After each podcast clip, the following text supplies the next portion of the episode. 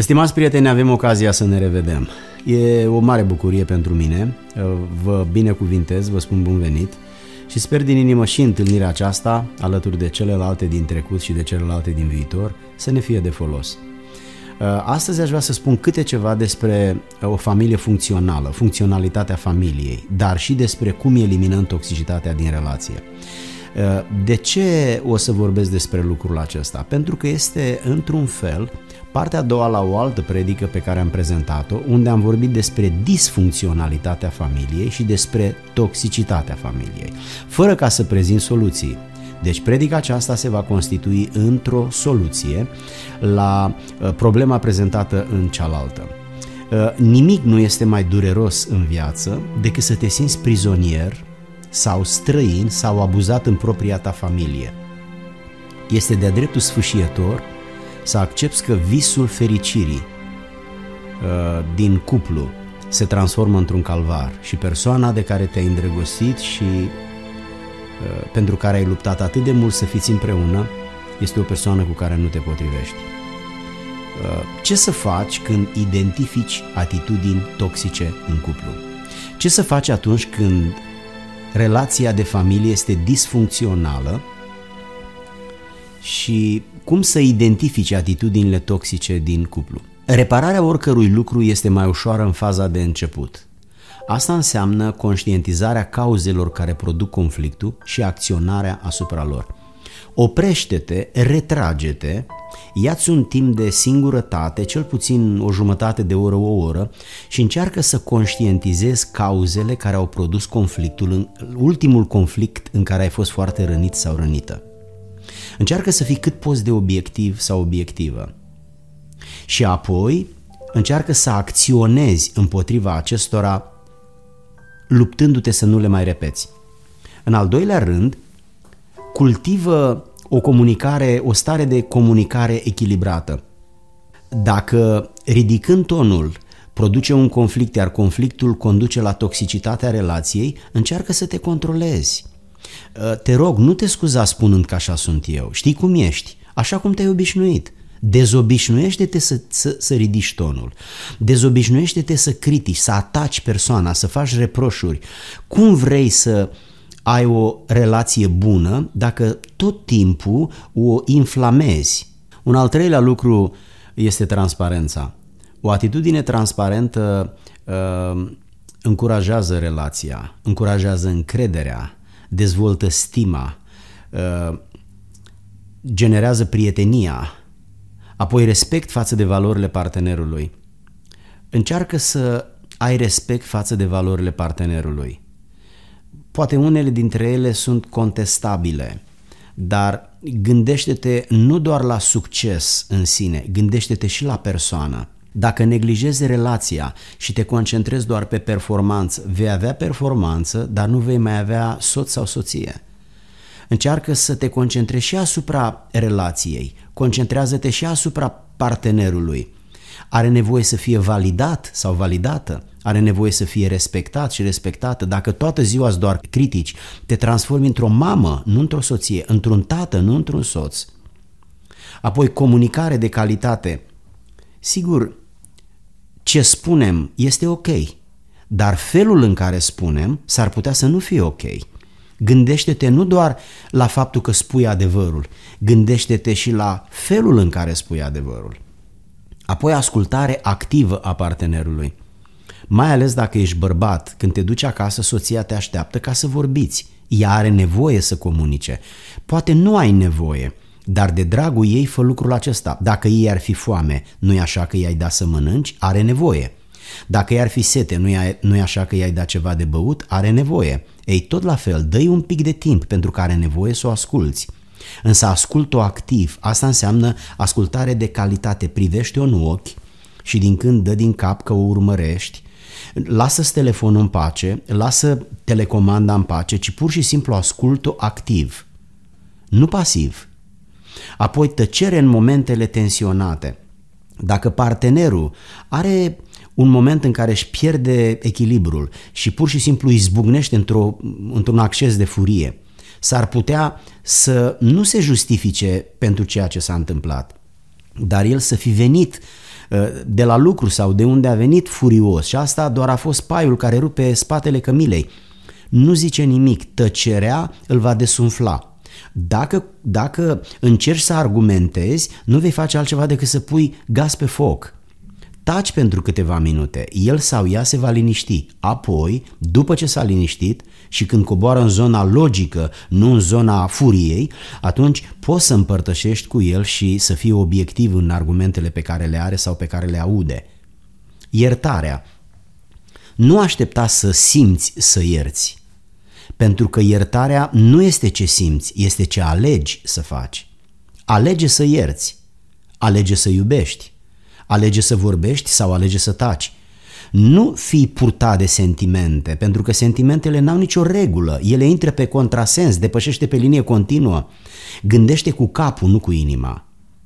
Apoi, dedicare reciprocă. Dacă aștepți să fii tratat sau tratată într-un fel, te rog, tratează cel puțin la fel ce îți place să ți se facă, fă mai întâi. Practică iubirea necondiționată, nu iubi ca o recompensă, ci iubește ca o acțiune. Iubește ca o alegere, iubește pentru că ai promis. Nu încerca să recompensezi ce a făcut el pentru tine sau ea, ci pur și simplu iubește pentru că așa ai promis că vei iubi. Uh, permiteți să ai așteptări realiste, nu doar idealiste. Spui este ideal să, dar pe cine interesează ce este ideal? Între ideal și real e o diferență ca de la cer la pământ. Noi gândim ideal, dar trăim real. De ce ești idealist cu partenerul de viață și ești realist cu tine? Apoi, dacă nu reușești, apelează la ajutor. Sugestia mea să nu apelați la părinți. Părinții vor fi subiectivi în mod inconștient și vor da dreptate fiului sau fiicei lor. Apelează la pastor. Dacă nu, apelează la un consilier creștin. Care sunt metodele de evitare a unui comportament toxic? Sunt multe modalități prin care putem face față unei relații toxice cu un membru al familiei. Nu vorbesc aici neapărat despre un coleg sau un vecin. Primul dintre ele, nu încerca să-l schimbi sau să o schimbi. Ca în oricare altă relație, trebuie să fim conștienți de faptul că singura persoană pe care noi o putem schimba suntem noi înșine. Nu încerca să-l schimbi, nu va fi posibil. Este de-a dreptul imposibil. Când un copac e bătut puternic de vânt, atunci el își va înfinge rădăcinile și mai adânc ca să nu fie smuls. La fel se întâmplă atunci când încercăm să schimbăm pe cineva. Uh, poți să convingi pe cineva că trebuie să se schimbe, dar nu poți schimba pe cineva. Noi de-abia ne schimbăm pe noi. Avem o grămadă de probleme când vrem să ne schimbăm. Nu mai gândiți-vă că vrem să nu mai mâncăm ciocolată. Ați observat că deși vrem să nu mai mâncăm ciocolată, nu mai vrem să mâncăm seara și ne ducem la frigider. Vedeți cât de greu să ne schimbăm. Cum credeți dumneavoastră că veți schimba pe altcineva? Putem să ne folosim de această strategie știind că ceea ce facem este intenționat cu scopul de a ne feri de dramele exagerate și nedorite. La ce mă refer? Mă refer la păstrează o relație cordială cu partenerul, chiar dacă simți că ă, te, te deranjează, chiar dacă se comportă într-un fel care te irită și simți să ieși la atac. Încearcă să păstrezi o relație cordială, fă efortul ăsta, nu te, nu te enerva din orice, nu sări la gâtul lui sau al ei din orice. Dacă într-adevăr din iubire v-ați căsătorit, atunci folosește-ți iubirea asta să devii și puțin mai înțelegător și mai tolerant sau înțelegătoare și tolerantă. Nu fi chiar așa de simandicos sau simandicoasă, iertați-mă pentru îndrăzneala de a spune asta, Apoi, dacă vezi că este necesar, limitează puțin relația, contactul. Chiar dacă este necesar să participăm, putem să ne asigurăm că timpul petrecut cu persoana toxică este scurt și discuțiile se limitează la teme moderate, de suprafață și la care ne simțim confortabil să participăm. Ideea asta nu este grozavă pentru relația de cuplu în sensul uh, soț-soție sau părinți-copii, ci familie extinsă. Încă ceva, fi rezervat stabilește niște limite care îți permite să-ți protejezi sentimentele și stabilește niște limite care îți permit să-ți protejezi afectivitatea și cognitivitatea, să-ți protejezi ă, gândurile și sentimentele. Încearcă să te retragi puțin, spune-i partenerului, iartă-mă, te rog frumos, dar am nevoie să mă retrag un pic și să mă așez din nou, pentru că nu mai, nu mai mă regăsesc. Ă, dar dacă nu-i spui și faci lucrul ăsta, el nu va înțelege sau ea nu va înțelege de ce faci asta și se va gândi la orice. Spune-i, informează-l sau informează-o. Nu uitați, comunică de calitate. Nu uita, nu ești din sticlă, nu se vede în cap. De aceea trebuie neapărat să explici ce se întâmplă, ce vrei să faci, ce intenții ai. Încă un lucru pe care vreau să-l abordez, cum te aperi de toxicitatea din relație. În primul rând, conștientizează valoarea de sine. De ce? Pentru că altfel uh, relația toxică pe care o dezvoltă partenerul îți va lua stima de sine, valoarea de sine și pur și simplu vei dezvolta un complex de inferioritate, vei simți că nu mai ești bună sau bun de nimic, uh, nu vei mai vedea niciun pic de valoare în tine pentru că tot timpul el sau ea asta îți dă de înțeles, nu ești bun, nu te califici. Și tu dacă accepti și crezi lucrurile astea, uh, unii ajung să se sinucidă din motivul acesta. Uh, păstrează-ți conștiința de sine. Este important să fii conștient de propria ta valoare. Nu te lăsa subapreciat de o persoană care încearcă să te manipuleze. Apoi stabilește niște limite. Cu un partener narcisist sau manipulator sau cu o persoană, o rudă uh, narcisistă și manipulatoare, trebuie neapărat să stabilești limite clare, că altfel te distruge, te pune jos. Uh, nimeni nu, poate cal- nimeni nu poate călca totul în picioare doar pentru că își dorește să obțină ceva de la tine. Încă un lucru, respectul față de propriile sentimente. Nu trebuie să permiți partenerului să-ți minimalizeze emoțiile. El nu știe ce simți. Întotdeauna când încearcă să-și dea cu părerea, spune, dragul meu, tu nu știi decât ce simți tu. Tu doar bănuiești ce simt eu. Uite ce simt eu. Ă, protejează-ți emoțiile, nu-l lăsa să-ți minimalizeze emoțiile și să nu crezi că vei face ceva bun dacă îi permiți să facă asta. Apoi așteaptă să se calmeze. Dacă încearcă să te intimideze și să te domine prin ceartă, prin scandal, prin violență, cel mai bine ar fi să-i spui că vei fi dispus să-l asculți doar dacă se calmează. Vei spune, uite, lasă-mă te rog frumos să lipsesc 5 minute sau poți să nici nu-i spui asta, îi spune iartă-mă, vreau să merg până la toaletă sau până în dormitor. Sau poți să-i spui, dacă deja întrece măsura, uite, dacă eu rămân și continuăm să, ne, să discutăm, vom începe să ne certăm din nou. De aceea eu am hotărât să abordez în astfel de situații o atitudine care cred că va salva uh, relația noastră și nu ne vom certa. Uh, eu nu mai vreau să mai vorbim pentru că o să ne certăm. Tu ești foarte iritat, deja ridici tonul, deja folosești cuvinte neînțelepte și eu o să plec acum, o să mă duc în dormitor și o să stau acolo cel puțin o jumătate de oră până tu te liniștești. Permiteți să, să iei atitudinea asta, pentru că altfel Datorită legii insuficientei permanente veți ajunge din ce în ce mai mult să vă certați, din ce în ce mai mult să vă certați, până când veți ajunge să vă detașați emoțional și să nu vă mai puteți suporta unul cu altul. Impuneți-vă limite. Decideți ce permiteți și ce nu permiteți. Faceți o listă pe care o lipiți pe frigider sau pe un dulap. Aceasta nu ne mai permitem. Calificați care sunt lucrurile negociabile și nenegociabile. Spune-i soțului sau soției, astea sunt lucruri pe care le negociez cu tine, dar astea nu le negociez. Mersul meu la biserică este nenegociabil, mă voi duce duminică de duminică. Uh, nu voi merge niciodată la un chef unde se bea și unde se fac lucruri rute. E nenegociabil. Să nu să nu-mi propui asta niciodată, pentru că nu negociez cu tine treburi de genul ăsta. Sau alte lucruri care, la care ții și crezi că sunt principiile vieții tale.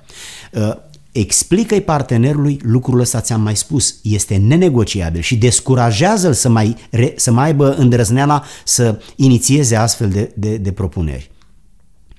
Învățați să fiți convingători fără a fi nerespectoși. Aici este diferența între ce spui și cum spui. Deja am atins subiectul ăsta, dar mai revin puțin asupra lui. S-ar putea să spui adevărul și ești încurajat să spui pentru că spui adevărul.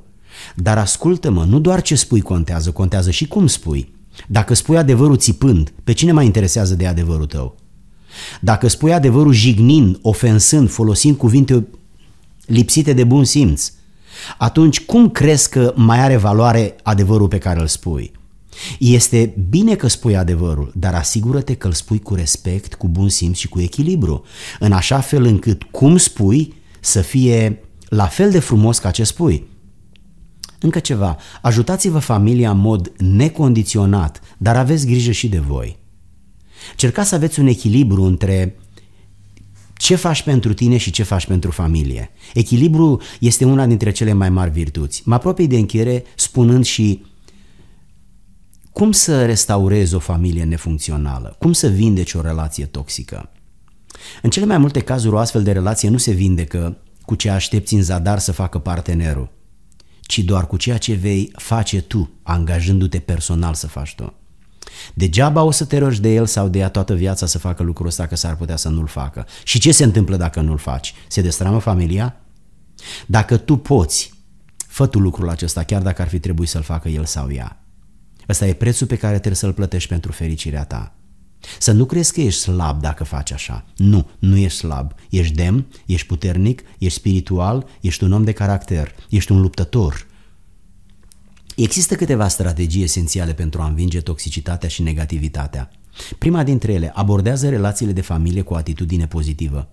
Dovedește interes, manifestă afecțiune, arată că îți pasă, rostește aprecieri, fă complimente, exprimă grija, comunică empatic, manifestă compasiune, exersează acceptarea, fă glume nevinovate ca să îndulcește atmosfera, apreciază și admiră, nu doar critică și condamna. 2. Necesitatea calmării pentru a evita blocarea comunicării.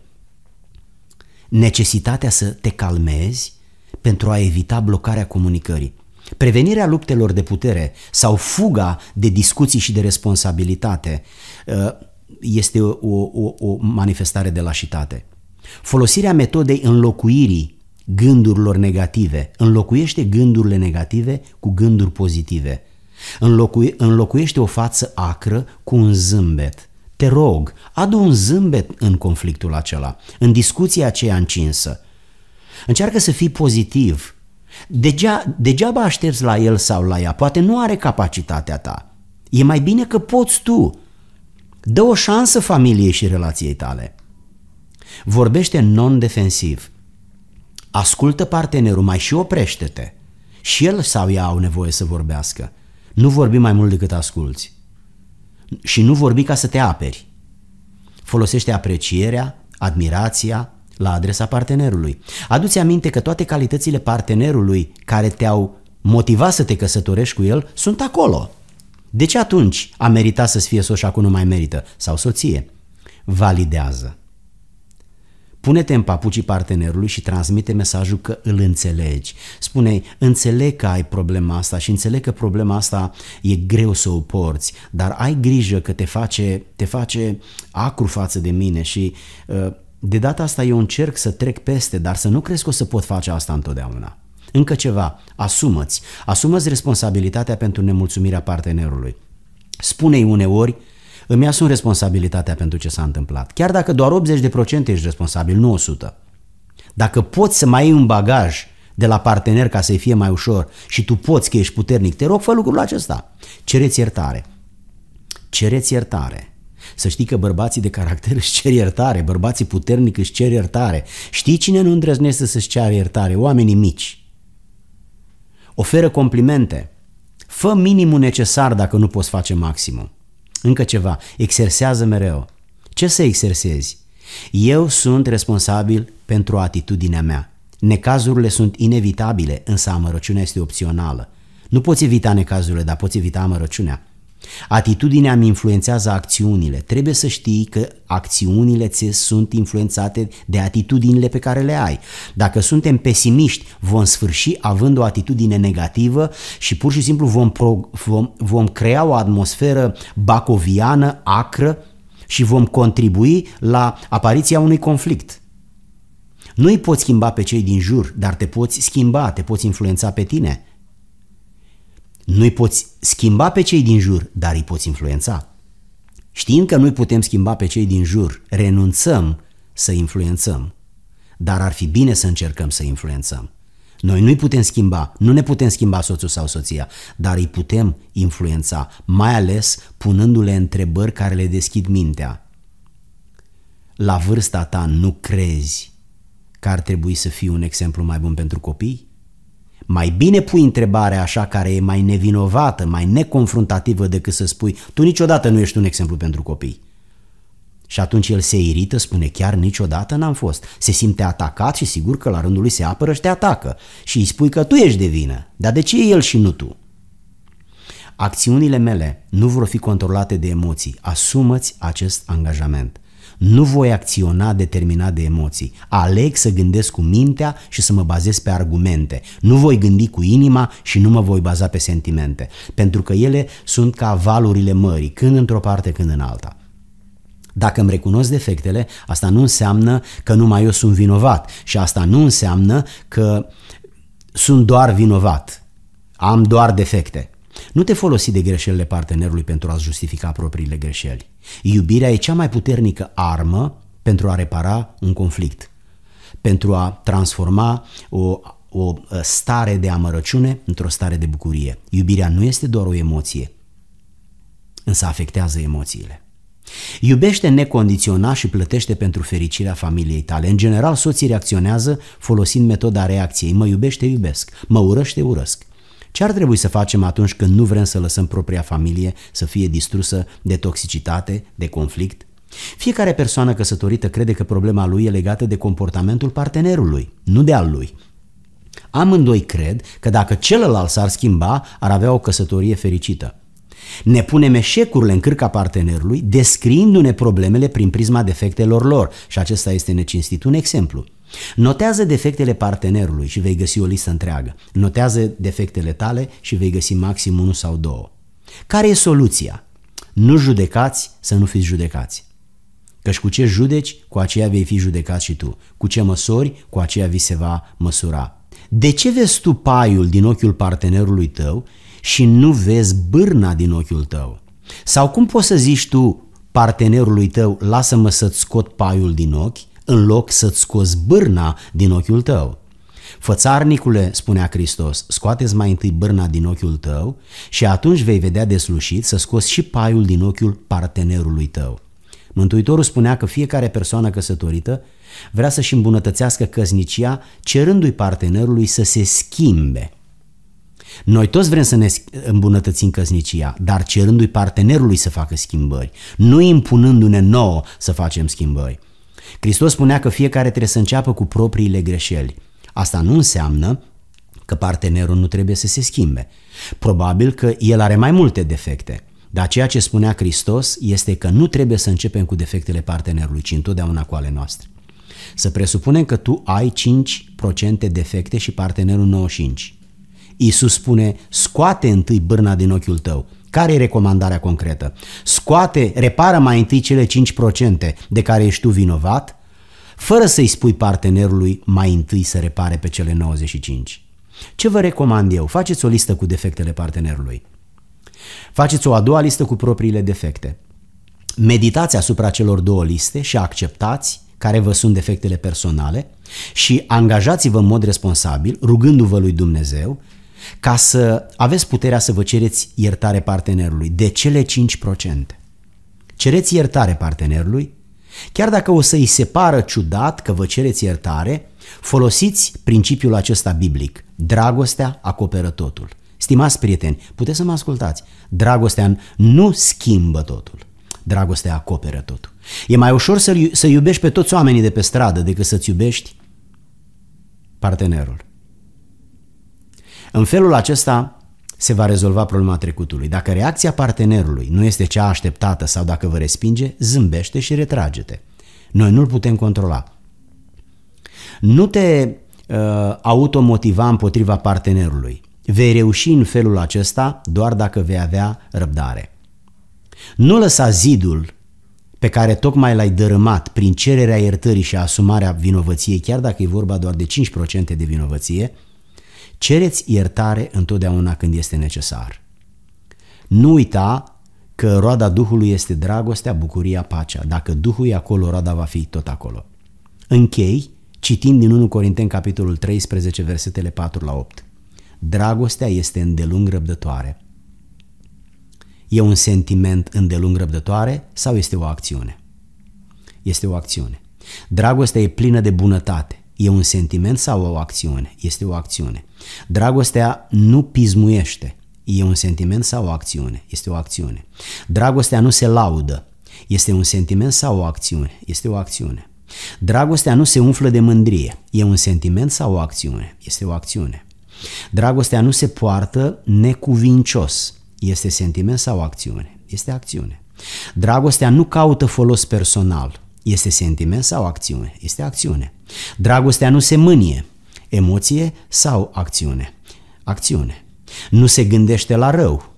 Acțiune. Nu se bucură de nelegiuire. Acțiune. Se bucură doar de adevăr. Acțiune. Acoperă totul. Acțiune. Crede totul. Acțiune. Nădăjduiește totul. Suferă totul. Acțiune. De ce ziceți că dragostea e sentiment? Pavel spune în 1 Corinteni, capitolul 13, printr-o grămadă de exemple, că dragostea este o acțiune, este o alegere. Dragul meu, dui un buchet de flori soției, asta se numește o acțiune. Alege să-i dai 10 minute să o asculți când vorbește. Uh, fii respectoasă față de soț, pregătește-i ceva bun de mâncare. Chiar dacă ai anumite nemulțumiri când vine, îmbrățișează-l și spune te rog să stai la masă. După ce a mâncat, mai lasă-l 15 minute. Fă o cană de ceai și spune ai vrea un pic să mă asculți, vreau să spun ceva. Așa te va asculta mai ușor. Toată asta se numește dragoste. Dar dacă tăbărâți unul pe altul, nu-i de mirare că se generează toxicitate. Stimați prieteni, nu-i suficient să ne dorim să fim fericiți trebuie să plătim prețul pentru a fi fericiți. Căsătoria e o construcție, iar construcția este o muncă grea. Haideți să ne rugăm. Tată Ceresc, stăm în fața ta cu cea mai obișnuită experiență umană, experiența vieții de familie. Și deși pare banală, deși uneori ne vedem specialiști, iartă-ne, Doamne, că facem așa de multe greșeli din ambiție, din egoism, din lipsă de răbdare, de caracter, de dragoste, stăm în fața ta în compania acestui subiect, în contextul acestui subiect și ne rugăm, Doamne, să ne ajuți ca să ne vedem propriile slăbiciuni, nu doar pe ale partenerului. Ajută-ne să fim obiectivi. Ajută-ne să acceptăm faptul că dacă ceva trebuie schimbat, ar trebui schimbat la noi, în noi și de noi. Suntem tentați să punem totul pe partener și să minimalizăm defectele noastre, maximizând defectele lui sau ale ei. Doamne, dă-ne mai multă dragoste, dă-ne mai multă înțelepciune, dă-ne mai multă motivație și angajament pentru a ne implica mai mult dacă mai avem rezerve de putere, pentru ca să îndreptăm ce trebuie îndreptat. Ne vom bucura de fiecare picătură de investiție în propria noastră familie. Doamne, ia de la noi răutatea, ambiția și dorința de a ne impune, de a controla de a ne, și de a demonstra că noi suntem mai sus decât partenerul. Ia nebunia asta de la noi. Noi, de fapt, avem nevoie doar să fim iubiți. Îți mulțumim că ai adus în mintea noastră gândul ăsta și îți mulțumim că ne aștepți rugăciunea. Uh, îți mulțumim, Tată, pentru că ne asculți rugăciunea. Te slăvim pentru lucrul acesta prin Hristos. Amin. Dragi prieteni, am ajuns la încheiere. Vă binecuvintez la despărțire. Dumnezeu să vă binecuvinteze. Multă sănătate!